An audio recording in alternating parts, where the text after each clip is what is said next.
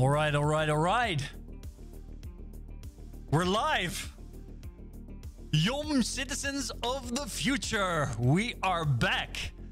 Let me check. I, am actually I'm I'm convinced something has to be broken somewhere because every single broadcast there's always something. So I just want to do a quick check. Can we get a thumbs up in the Telegram chat and a thumbs up in the YouTube chat if everything sounds right and if you guys can see me? Wave back.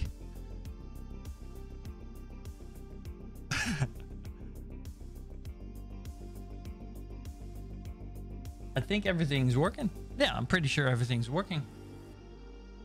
Cool. Well, we're back. Uh, it's been a super eventful week. Unfortunately, we had to disappoint you guys last week because we had this amazing stream uh, scheduled for you guys with an amazing guest. And then suddenly my computer broke down. The, the stream computer broke down. We ordered a new computer because we're building a studio in the office to do live streams from there, but it wasn't ready yet. Uh, I, I, my car broke down on the highway. I had to run to a gas station. Then the, say, the day after, my car broke down again because I ran a flat tire. It just seemed like everything in the world or in the metaverse was conspiring to stop us from from getting to this point. But nothing can stop your open metaverse team. So here we are today, and boy, do I have a stream for you guys. I'm just gonna quickly run through the agenda. So first off, we're going to have a look at some of recent news uh, from the crypto spheres, uh, seeing some stuff that's going on regarding an island in the Pacific called Satoshi Island, and apparently you can live there and not have any money. So we're going to talk about that. Another thing that we want to discuss is the recent influx of institutional money into crypto and specifically Solana, which of course is very valuable information for us because we're building our your open metaverse on top of the Solana blockchain. So that's not unimportant. And then finally, we're going to talk a little bit about the EU Parliament uh, passing privacy busting crypto rules, according to Cointelegraph, uh, despite criticism from the community. So there's a lot to discuss in there. And then the highlight of today, and that's where I'm going to go right now, is our guest. So you guys have probably already seen on our channels that we managed to bring in another amazing investor. Um, we're really trying to to build a platform that will be solid for the future. And to do that uh, we need to have solid partners. And one of the things that we're looking forward to do is to go for series a. To do that we need authoritative investors that have a reputation uh, around the world that know their business. And in that sentiment, we already brought you in one of the previous shows, CVVC, who have become an investor. And uh, now we're bringing you another amazing one, which is CoinIX. Uh, and re representing CoinIX today, I have here with me the one and only. Let me see if I can find the right button. Three, two, one. Moritz Schildt, chairman of CoinIX. Moritz, how are you doing today? Great, thank you. Good to be here and uh, good, good seeing both of you. Thank you. It's it's an absolute pleasure to have you on the show. Now, uh, Moritz, we have you, but of course, uh, the show wouldn't be complete unless I bring somebody that can actually rival you in terms of um, uh, executiveness. And for that purpose, we brought along today Alex, our very own CEO. Alex, how are you doing today, buddy?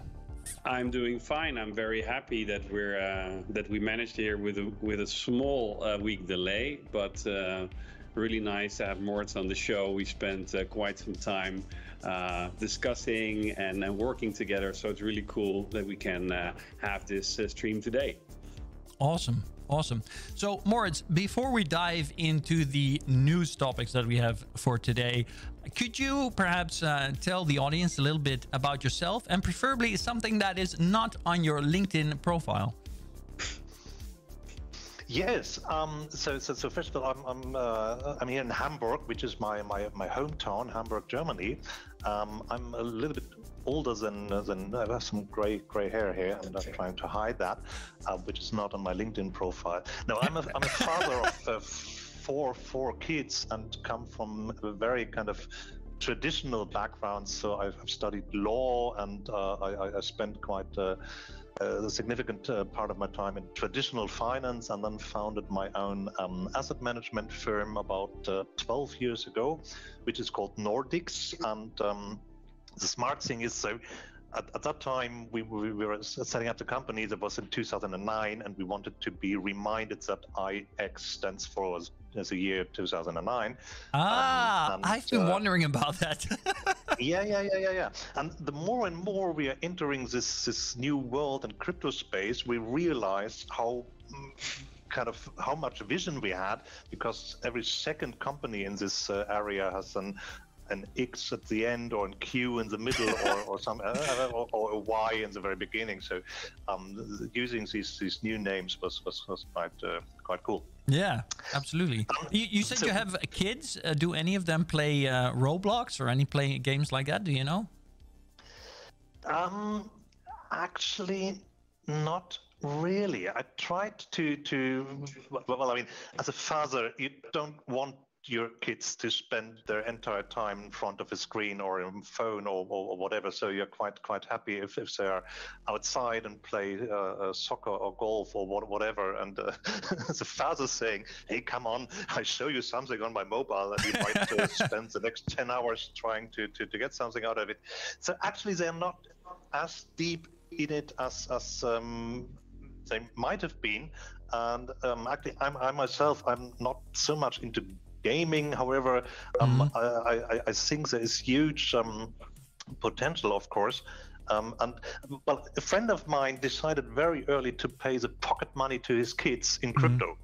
Okay. To make the, his kids aware of how it works secondly of the volatility. And yeah. so if they need some some fiat money to go to the cinema or something like that they would exchange with her de- with the, the debt. So he would give him 10 euros and then say so please can you pay me uh, uh, point something in, in ether or solana? Cool. Do you, do, you do that yourself? I haven't done that. I, I, didn't do that, but a friend of mine is, is, is, doing that because he believes that this young generation really has to get get into that. That friend wouldn't be Bert Slachter from the Netherlands, would it? don't know, don't know. Okay. Um, yeah, let, let, me move to from from from. So, I mean, Nordix is doing very conservative. Is a risk for risk averse uh, investors, and we use derivatives and, and kind of complex instruments um, to, to to generate some one or two percent returns. Um, and then in 2013, I came across uh, crypto, and since then I I was impressed by the potential of not only Bitcoin but of the underlying blockchain uh, uh, technology, which which uh, has, from my point of view, much more than just being a means of exchanging value, but yeah. the idea of decentralization. And I think we'll come to that. Um, yeah. is, is something that uh, really has uh, inspired me since then, and, and that was the uh, idea of founding Coinix. Coinix is an investment firm and uh, different from from from other funds. Yeah, but or... before you go too deep into yeah. that, we're, we're going to talk about that. Uh, we're also going to talk a little bit about you know uh, what kind of investments Coinix does and how that relates to to your open metaverse. But uh, let's let's not dive into deep right away. Um, so, uh, like I said, first we're going to go through a little bit of a news round. So we're going to have a look at the first news topic here. Um, Satoshi Island Oh, wait. I got the wrong one. I knew something had to go wrong. Okay, Satoshi Island. There we go. Uh, an island in the South Pacific where fiat. This is, by the way, from Cointelegraph, where fiat is not allowed. Uh, is making waves, modular homes under construction, NFT citizenship applications, and a promise of a decentralized future.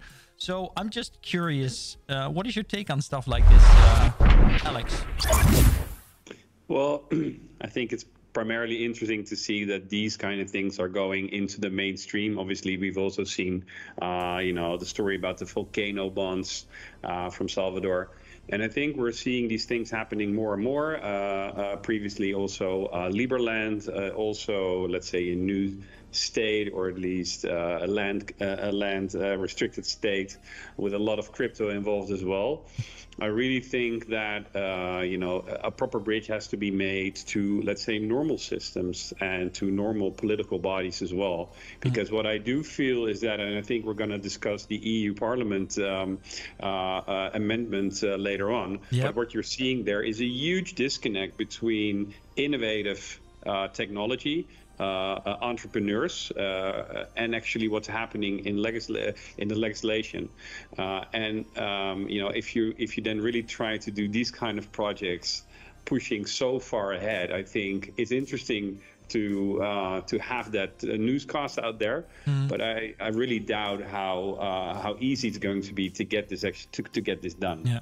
What about you, Moritz? What do you think? Would you move there? Would you move there with your kids so that they don't play on their phone all day? no, def- definitely not. However, um, I pretty much like what people have invented, have, have built up there, because all these new kind of setups need to have a, a proof of, of uh, whatever, uh, they have to have a, a role model and uh, trying to apply this, and then particularly using um, decentralized technology in, in, in, real life applications um, is, is, is, definitely something that um, will will help us understand and, and make our experiences and uh, hopefully use the, the, the experience we, we make there to, to apply blockchain technology and decentralized ideas um, um, and the rest of the world. Yeah, yeah. Yeah, I, I, I, I definitely agree with you. I think um, I think we'll see a lot of uh, things like this happening at the moment, and people are experimenting. Um, do you know of any other projects uh, like that uh, that are going around that you really liked? Um, we recently had a project uh, which I appreciated, which was not that much buying land, but um, using the metaverse to um, for art and for street art. Um, there's a project in Berlin, and um, they realized that there are many people spraying their art on the walls, yeah. and this can not be owned. And if you want to see it, you have to travel to Berlin. And so they they first of all took pictures of this art, put it into the metaverse and made it investable as an NFT, which essentially gives the artists behind that a possibility to monetize on, on, on this, this, this project. And this is the other way around, kind of, but um, uh, trying to, to bridge the real the the real world with the metaverse is uh, uh, something which is looked up upon as experimental, but which is very helpful to for, for, for people to understand what it is about, and and, and uh, that's it's, it's, cool. Yeah, yeah. Now, right now, crypto is of course still well reasonably volatile compared to to fiat money. Do you think that uh, projects like these uh, is it going to stabilize in the near future or will it, will it remain like this? Because i think that's probably something that is keeping a lot of people from uh, getting involved with projects like this. What are your thoughts on that?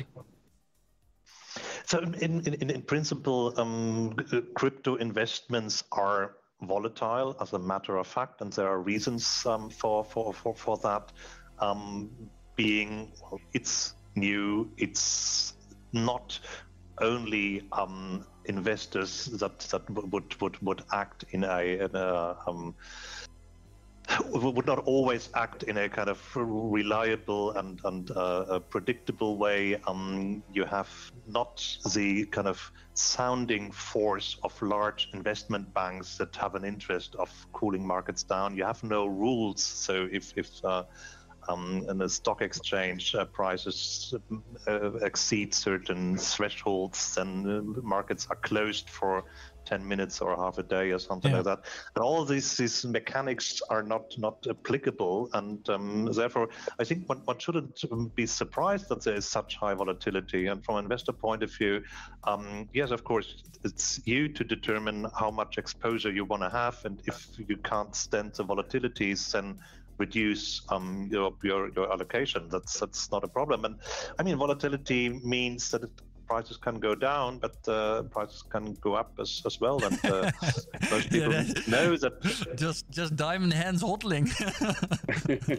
Yeah, sure, but, but, but I mean, if you if you look at the, sh- the Sharpe ratio, which um, institutional investors tend to look at, because this is the, the, the risk, um, the, the kind of uh, after um, taking um, uh, care of the of the risk, um, the, the return, um, the risk-weighted return, and this for a longer period is uh, much much higher in, in, in cryptos than in any other asset class, and that's a good reason to at least do a small allocation. yeah, yeah. What do you think, uh, Alex? You got anything? Any thoughts on this one? No, I think uh, I mean Moritz is much more involved in this on a day-to-day uh, on a day-to-day basis. I think um, what I'm happy with uh, primarily is that um, you know also recently Moritz attended uh, a digital asset convention in Frankfurt, and I briefly went there in a margin uh, uh, of that. And I think what you saw there is that a lot of uh, big and in, institutional players from the traditional finance industry, they don't just show up there just to be you know looking what's what's happening and if it's you know just to have a sort of a cherry pick to see what's going on they all believe they truly believe that this is the future coming in and of course for these large institutions it's going to take a while uh, but everybody uh, is uh, is certain that over the next five to ten years uh, digital ledger technology will will be a force that uh, that is not going to go away anymore Yeah. Yeah, I think this is a nice shimmy into uh, into the next uh, uh, news topic because I think that has a lot to do with this one. So let's have a look at at the next one. Institutional crypto funds see large capital inflows for three months. Yeah. so uh, Very good. This is uh, yeah, this has been going on. 193 million, I think, last week. Um, I'm I'm I, I w- well what can I say? What are your? Th- let, I'm not going to say anything because you guys are the experts, especially Moritz. So, uh, do you have any any thoughts on this one? I mean, on the one hand side, 193 million sounds like a really big figure. However, if you compare it to the um, monthly investment needs of um, kind of the, the, the of the institutional investor world, Yeah. um, then it's it's extremely tiny.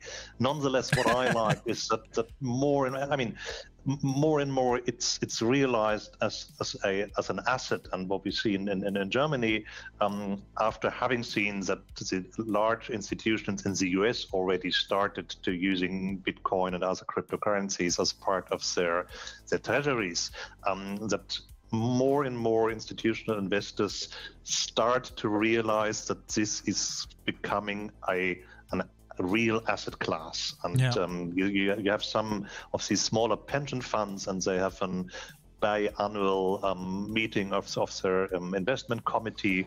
And in the past, there was always one person saying, "Well, maybe we should start buying Bitcoin," and all the others were laughing at them. And, and now, um, It, it sounds more like you have personal say, experience with that, uh, Moritz. that's that's what I see. That they that they start to to, to, to really to realize that this is not bullshit and Yeah. this is um, uh, uh, something reliable, and they can really put a small um, investment into into it. And uh, there's a- I, I- I do hope that this is driving the market, and of course, it's quite likely to drive um, prices as well. And for many, Bitcoin is still kind of the initial investment, but more and more investors realize that what they should should look for is a portfolio of different um, assets, and Bitcoin appears to be more and more realized as the as the dinosaur of the um, uh, cryptocurrencies. E.g., it's the largest. Um, and, and, and, biggest and oldest and maybe the first one to, to be extincted. So you're, you're talking about uh, diversifying portfolio.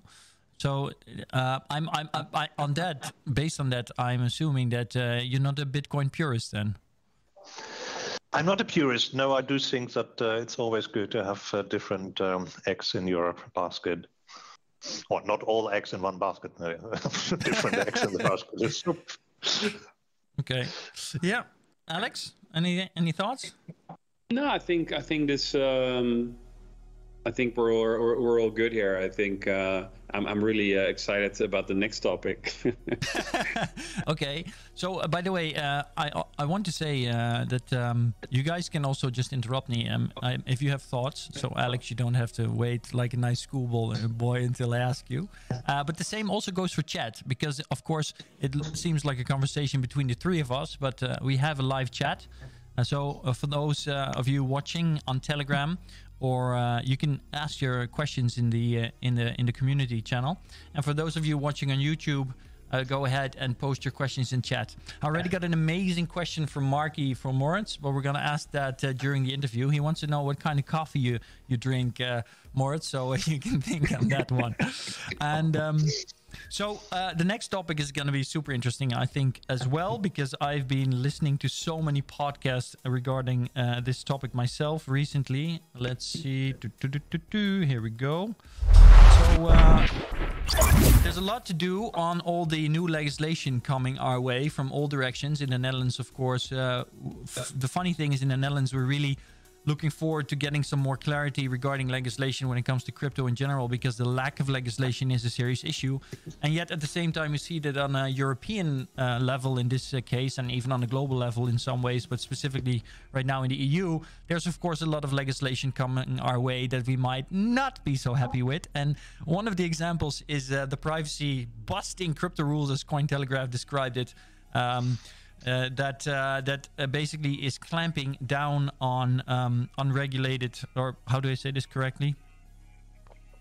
Um, it's, it's supposed to be against anti anti money laundering, but um, it's clamping down on transactions with self-hosted wallets, of course. Which uh, personally, I don't think I, I would be very happy about that.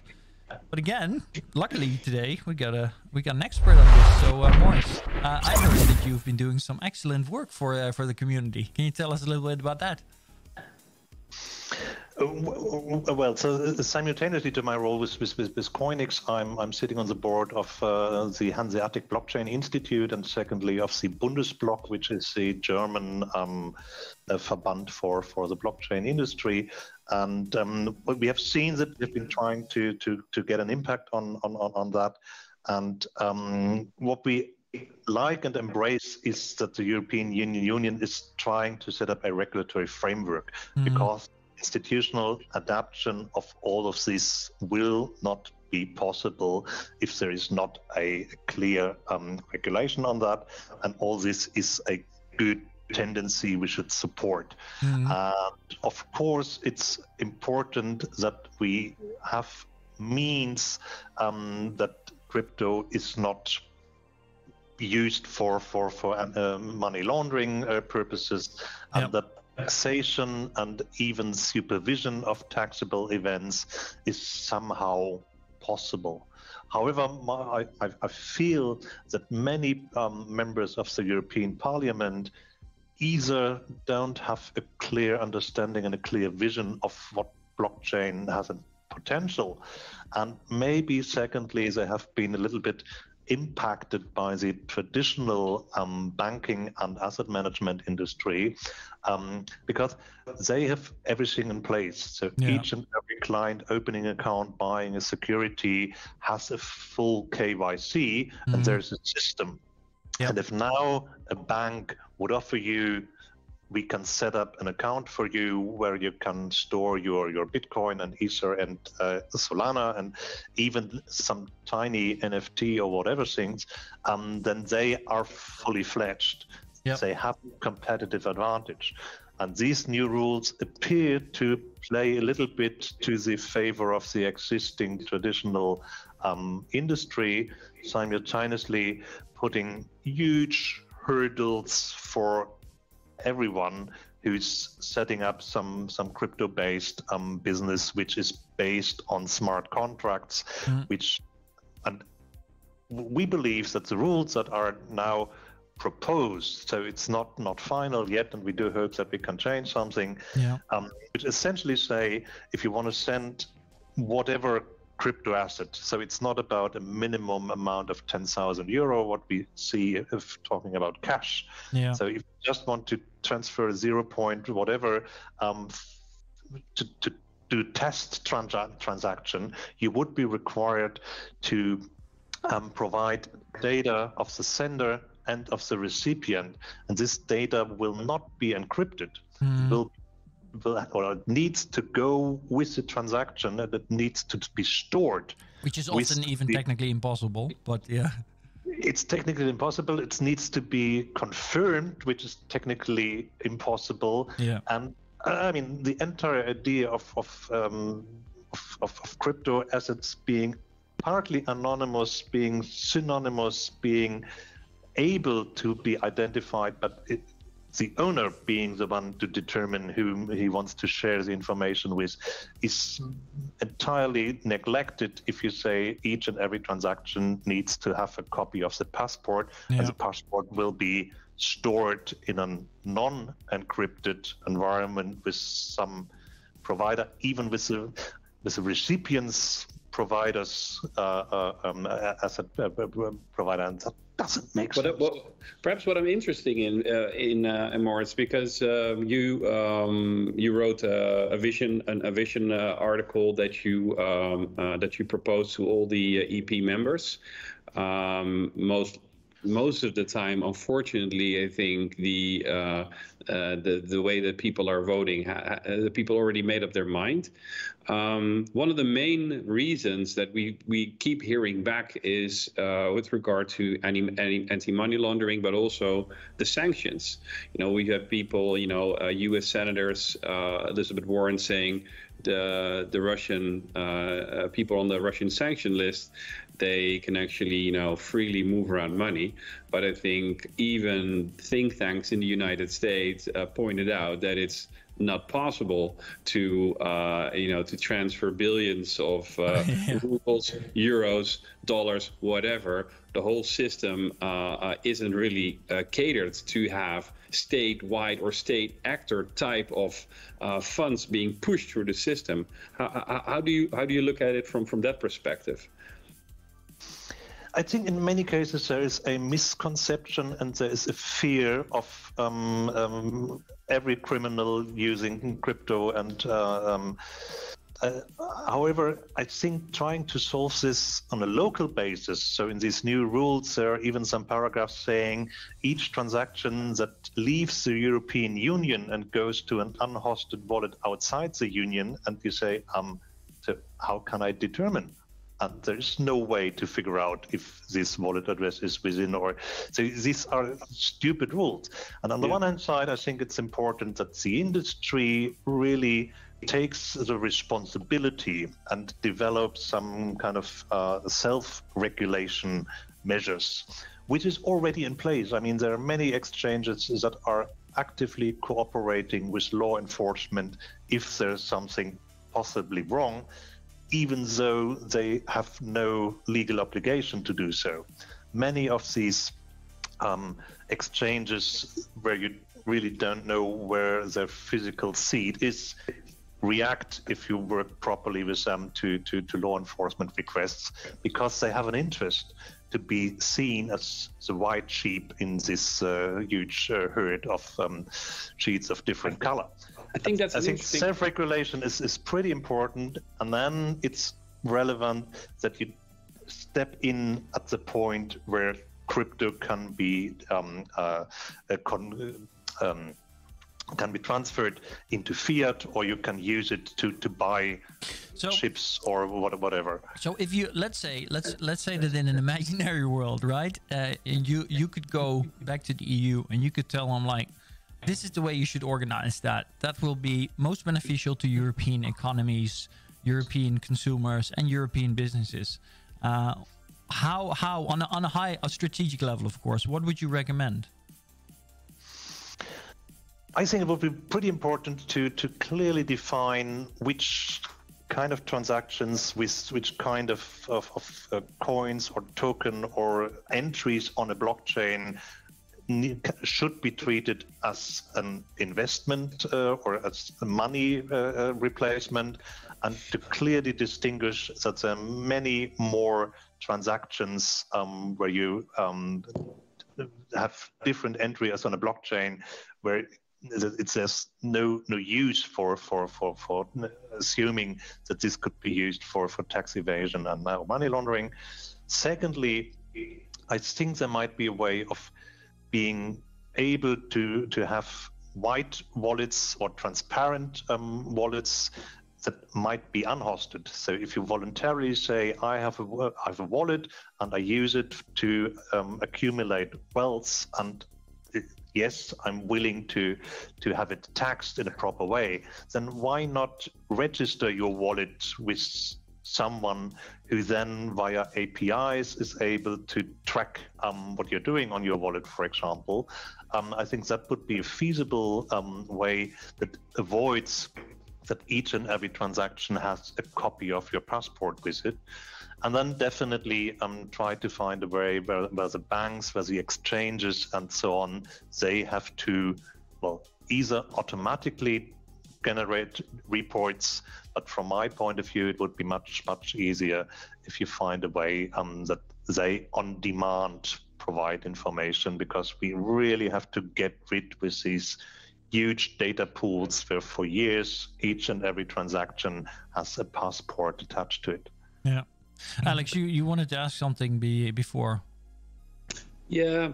Um, well, it's, it's, it's, I think it's primarily, I think, uh, what I'm interested about, if you're looking at it from a, an advocate of the devil, um, looking at from the uh, legislator point of view, um, Christine Lagarde. There has to, there has to be, there has to be uh, a level playing field, and I think that if you're serious about building this, this industry, uh, everybody. And I think that's also in in in, in Mort's previous answer. Uh, it's important that there is uh, uh some form of, uh, of, of regulation. However, I do think uh, what we're seeing today. I mean, we can already today file our um, our earnings in a wallet to the tax office, at least here in the Netherlands. I'm sure that that's also the case in Germany, since legislation there is a few steps ahead of us. Um, so yeah, I'm, I'm, I'm really um, at the same time, obviously, we need to push forward for this legislation, but I'm also a little bit worried about the the knowledge gap. I think we're seeing that in the text uh, that comes from the from yeah. the from EPs. Um, so if we if we pretend that there's a lot of knowledge, uh, I think we see in our day-to-day business. I mean, we're a relatively small startup. I'm sure Moritz uh, from an institutional uh, level and a lot more KYC and a lot more reg- regulation.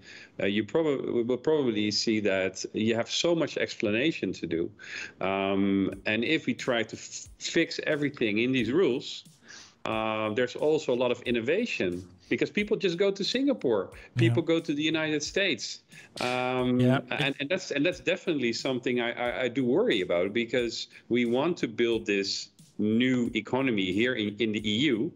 Uh, and we don't want uh, an, another time after what what happened yep. in, in, 2000 with the internet, yep. uh, what happened with all the cloud computing services. Yep. Are we now actually going to push away the whole uh, digital ledger technology sector back to the United States because we want to do it in such a way, even though the technology is not fully understood. And that's something I, I do worry it about. It would be a shame that after we got yeah. rid of Trump, that he would still get his wish.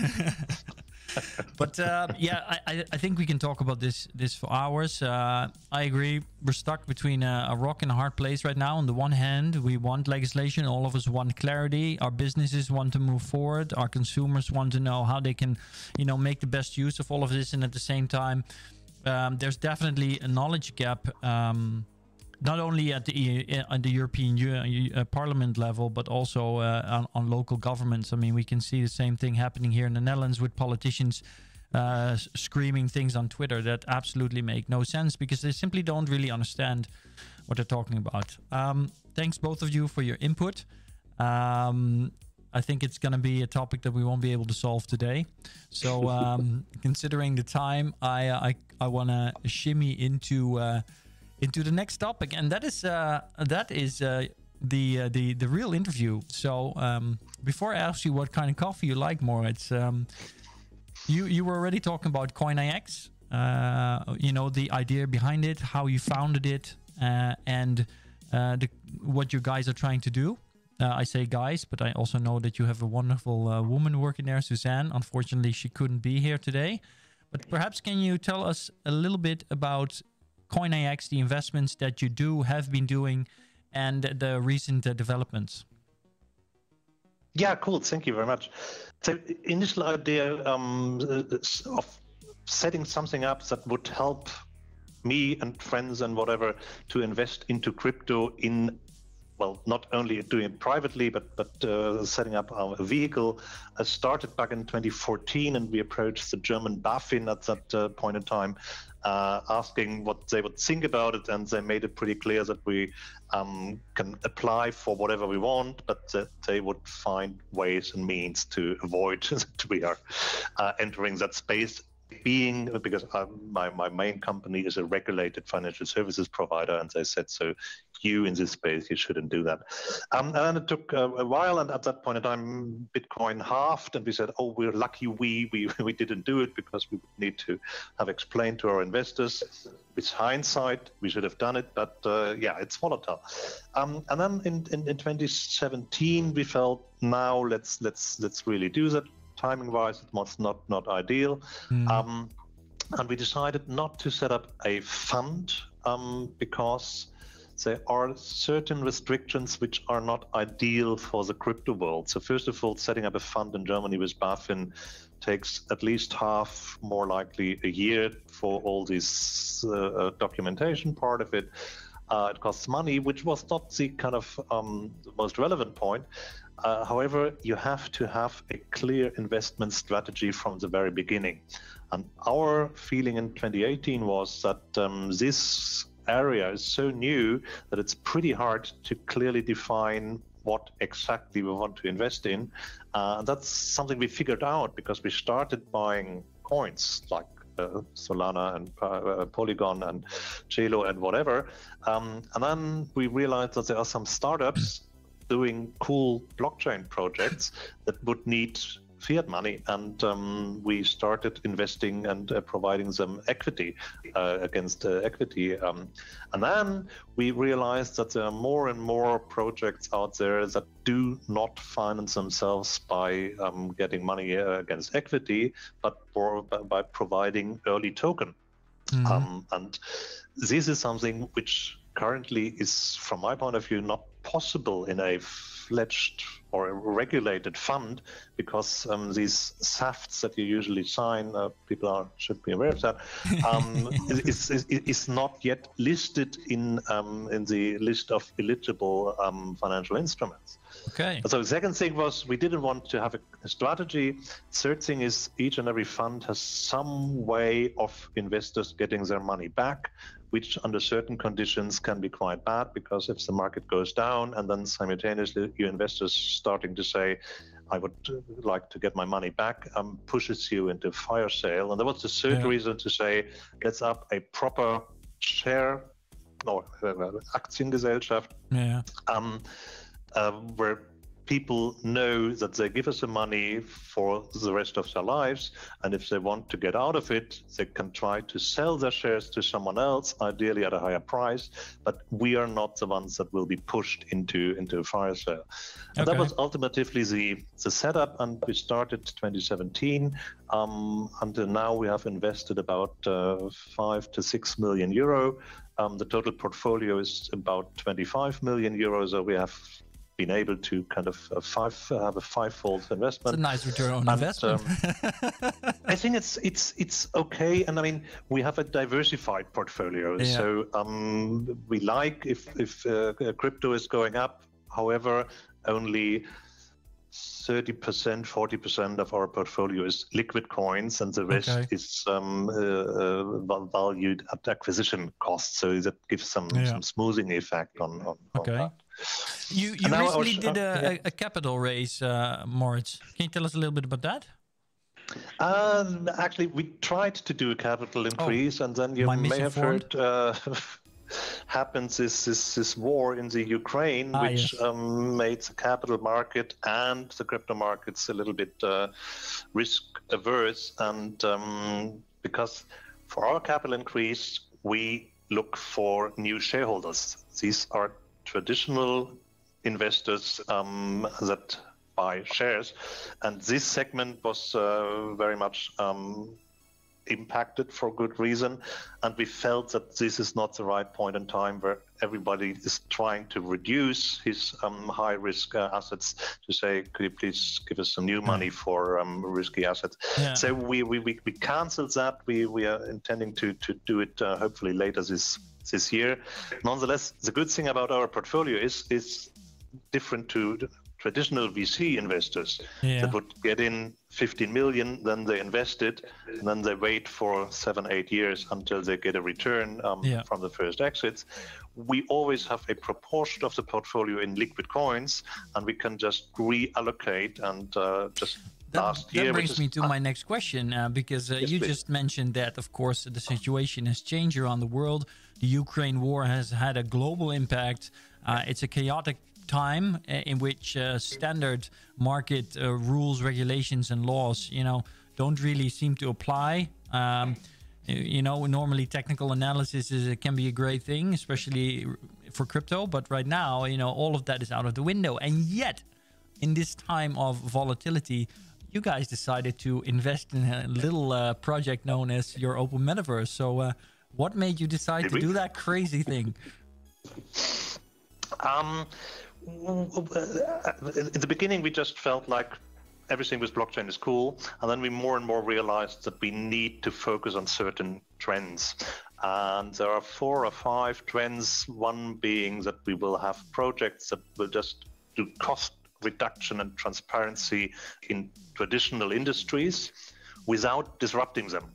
And these are the projects that we believe will be the ones that most that have the, the earliest realization um, uh, dates, and that's yeah. something we want to have in our portfolio. Um, and then we have uh, uh, other projects which have a much more disruptive character um, because they say we'll entirely rule out the intermediary and um, we will completely um, define new uh, uh, um, characteristics for an, for an industry. And we have a bunch of projects in this uh, segment as well. We have someone who wants to replace Google, and there's someone else uh, trying to to to replace um, other large players by saying the future will be decentralized. Yeah. And we believe in that. However, this is something where I think that that's going to take um, more you, five to seven years. Over the uh, well, you know, you you mentioned your gray hairs at the start of the episode. I have a few as well, not as many as you. You've seen uh, basically two tech uh, tech bubbles. Well, not bubbles, but booms. You know, end of the '90s, 2000s. Uh, what what you know? You you got a lot of experience. You've seen it happen. Are you seeing this happening again right now, or you know, what are your thoughts on that? And has that anything to do with your decision to invest in your open metaverse?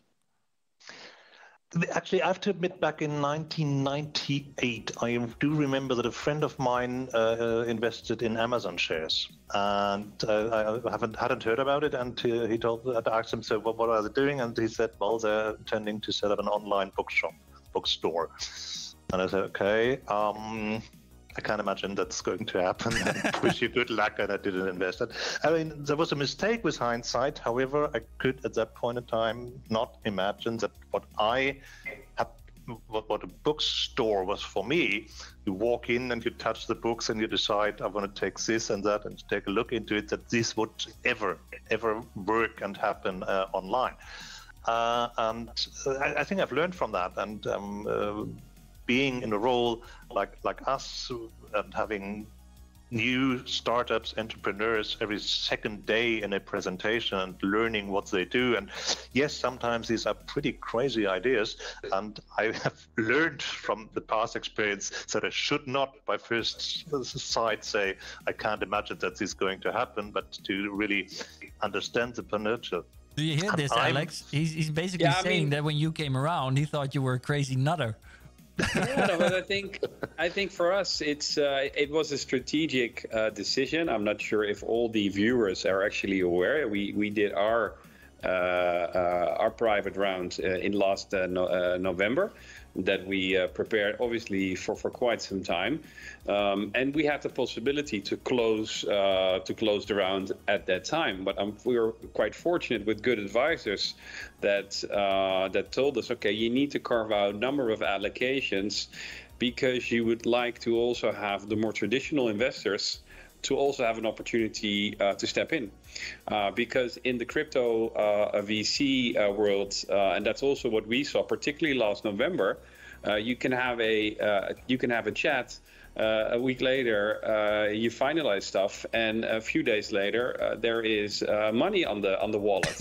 yeah, um, never and, ceases to uh, amaze me. And that's obviously that's obviously not the case in the engagement uh, that we had with with CoinIX.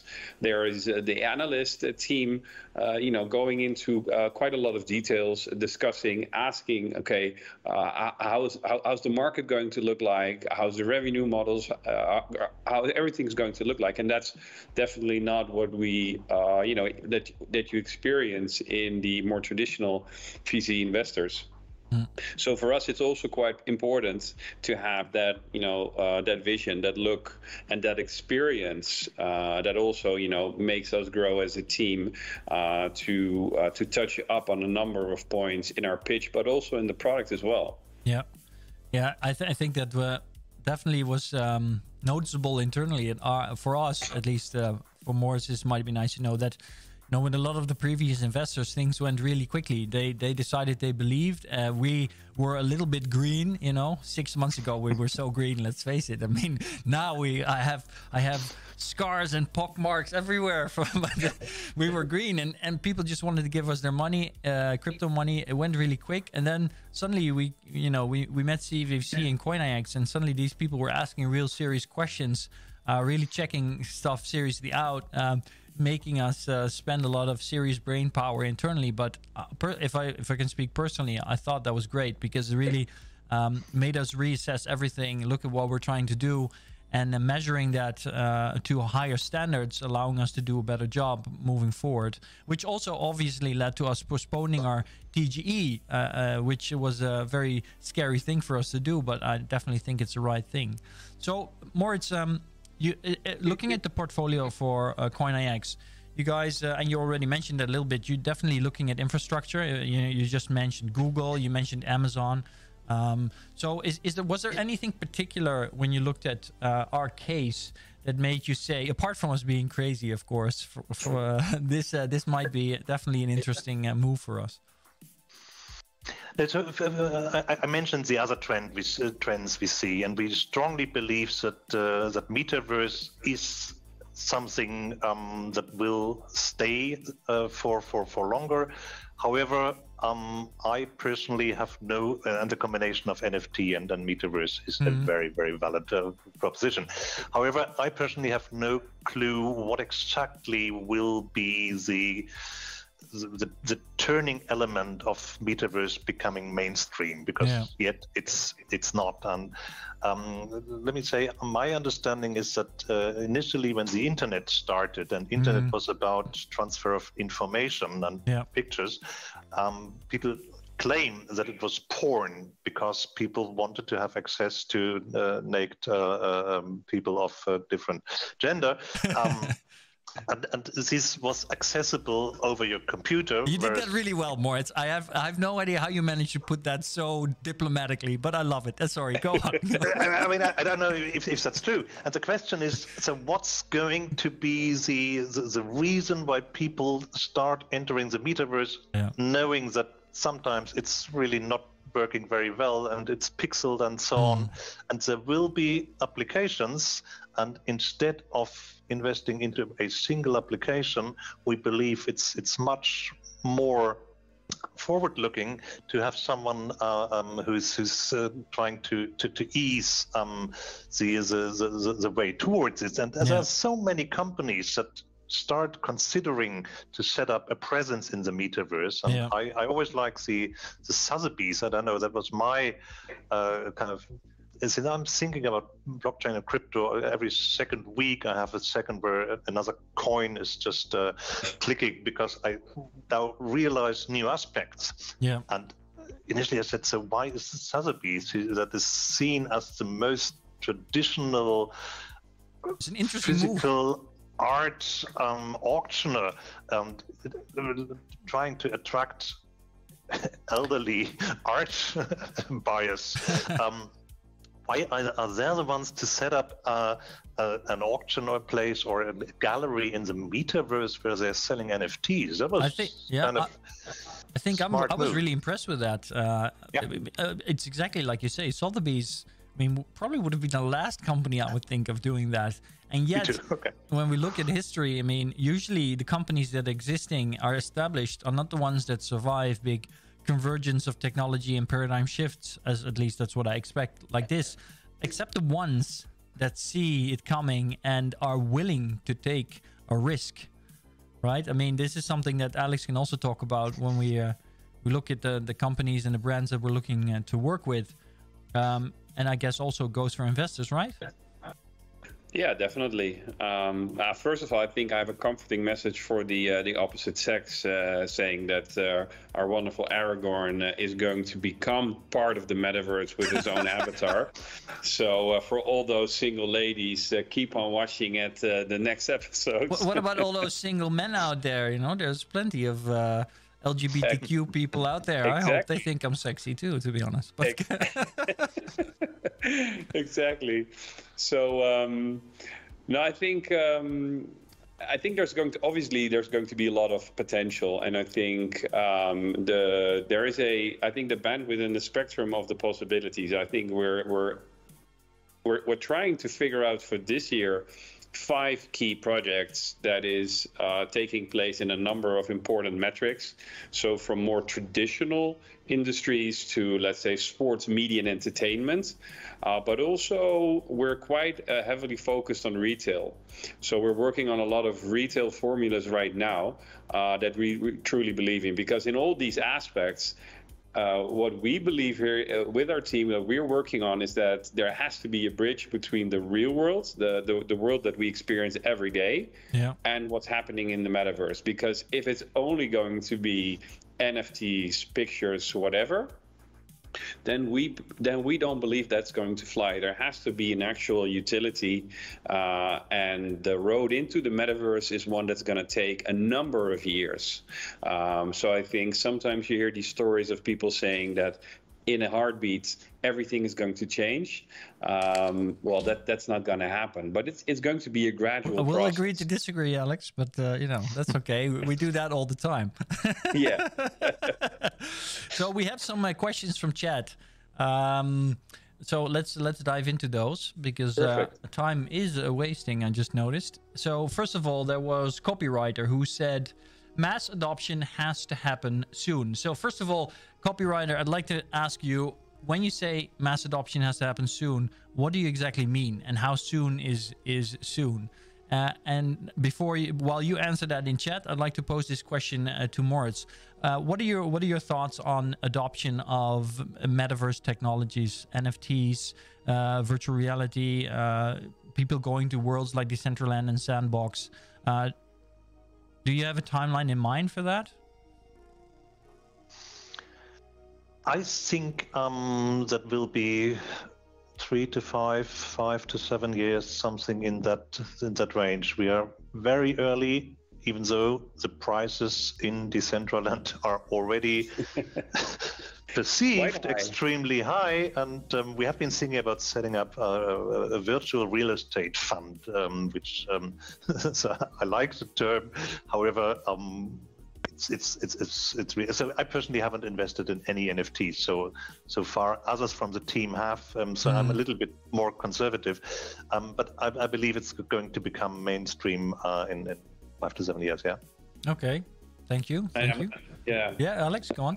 Yeah, I, I, I, I completely agree. I think that there is a, uh, you know, we u- we usually talk about three target groups uh, when we also look at our communication. There's the general population, the general audience, who perhaps sometimes hears a little bit about the metaverse only when uh, Mark Zuckerberg and his PR team comes out. Then there is, I think, you guys, uh, you know, in the crypto scene, uh, retail investing in crypto, uh, into gaming. I think these you you guys are the professionals that really understand it day to day. Uh, and then there is the perhaps more people people that are running it as their day job. So I mean, brand managers at Unilever, or uh, let's say uh, you know people working at sports uh, shoe apparel uh, manufacturers. Those guys uh, are working at it from a brand level as well. Um, and I think from the brand level and from the in the crypto and the game scene, yes, people are perhaps even on a daily basis encounter this term. But the general population, I think it really, if, if they hear something about this every three to four months, mm-hmm. that's it. So it will really yeah. take a lot of time before it will really be a true part of technology. I mean, um, Google is a, is technology that everybody uses a lot. That, get, that that's that you're giving a lot of data to, yeah. and I think we're still quite far from technologies uh, being on that level. Okay. Copywriter is in chat and he says he believes metaverse can become a household name hopefully in the next 13 years. You know, I have to be, I am going to be honest, you know, uh, I feel uh, I work in in in an innovative company at the, at the very forefront of technological uh, uh, development and convergence, and yet I find myself again to be the black sheep here because I really believe it's going to go way faster. But uh, and I also believe that uh, yes, uh, metaverse connected with the physical world through augmented reality and and other kind of activations, it's definitely going to be massive. But I also really believe that that is not a necessary aspect of it. Uh, but then again, I'm I'm probably the only computer nerd in this group who has spent a significant uh, over 10,000 hours of his lifetime playing uh, virtual uh, games, uh, exploring virtual worlds. So I might True. be slightly biased. Um, cool. Right. So looking at the time, it's two minutes to five, and uh, there's still some things to do. So chat, this is your last chance, both Telegram and uh, YouTube, to ask some questions of Moritz. Moritz, let's get round to that initial question that would, uh, was asked. And by the way, thank you for all your amazing insights. But uh, what uh, kind of coffee do you prefer? I actually, five years ago, uh, decided to uh, get out of coffee, and I'm drinking two bottles of what's the ingwer in English? Um, so it's, it's just tea wait. with uh, one bag of uh, ginkgo. Uh, wait, wait can, you, can, you show us that, that, that bottle again, Moritz? Because that that's not a bottle. That's that's like a jerry can. it's a liter, yeah, yeah. You drink two no, of those I, in I, a day. I, I, was told that it's pretty healthy. Two, two of them, yeah. It is. Should, everybody should drink at least two liters of uh, either water true. or tea a day. Yeah. It's it's true. It's true. They it's did true. so with coffee, and that that's uh, at some point in time not ideal. No, yeah, it's uh, it's very healthy. So uh, okay, uh, uh, one more question: uh, cats or dogs? Uh, dog. because. Because uh, I, I, I, tried to refrain from having a dog, and then my my fourth kid made managed to persuade me to buy a dog, and our dog is called Wilma, and um, I, I love her. Yeah. Awesome. Awesome. Okay. Thank you so much for that. So, um, is there anything, any recommendation that you have for our audience, whether it be about crypto, the metaverse, uh, reading books, anything that you you'd like to share that you think is really worthwhile? I think it's important that everybody shares the idea and the concept of crypto value transfers with his family, her family, and um, I, I, strongly recommend set up a wallet with a bunch of friends, try to get into it, take a 20 euro or whatever investment, and then shuffle around with this crypto. And I, I still meet friends with whom I did it years ago. They say, "Hey Moritz, I still have the wallet you helped me set up," um, and, and, and that's pretty important and they need to understand that the password they put in there is unique and there's no no telephone number to call if you have lost it and uh, so this is real learning and that's something i recommend thank you thank you so much for that Moritz um, Thanks, Moritz. It's been an absolute pleasure having you. Thank you so much, both for your your confidence uh, in our undertaking, your support, uh, and your willingness to to come on the show today, answer questions, and share with uh, us your incredible insight into the uh, regulations, finance, uh, investing, uh, everything to do with uh, with crypto and with these projects. Alex. Yeah. Thank you we, uh, so much for being here as well. Of course, of course. Anything you want to say Thank to Moritz? You. Well, uh, th- uh, thanks, of course, and and then we are looking uh, forward to um, to hopefully uh, with a few of our team members uh, get to meet the team also in uh, in Germany as well. So um, look forward to that and look forward to working together. So thanks and enjoy your weekend. Thank you very much. Thanks for inviting me, and thanks a lot. It was was great pleasure being here. Thank you. See you soon. Cheers. Bye. Cool. So that wraps up the interview part uh, of today's live stream. I hope you guys enjoyed that. We, of course, aren't done yet. I have two more minutes uh, that have to do with um, with sharing the, uh, the, the look forward for the next week. Sorry, I was a little bit confused. People are asking to join our call now when it's done. Uh, so first off, what's up this week? Um, we Let's see, is there anything I forgot? A state of your roadmap visual unveil. Oh, I thought we already did this. Perhaps this is...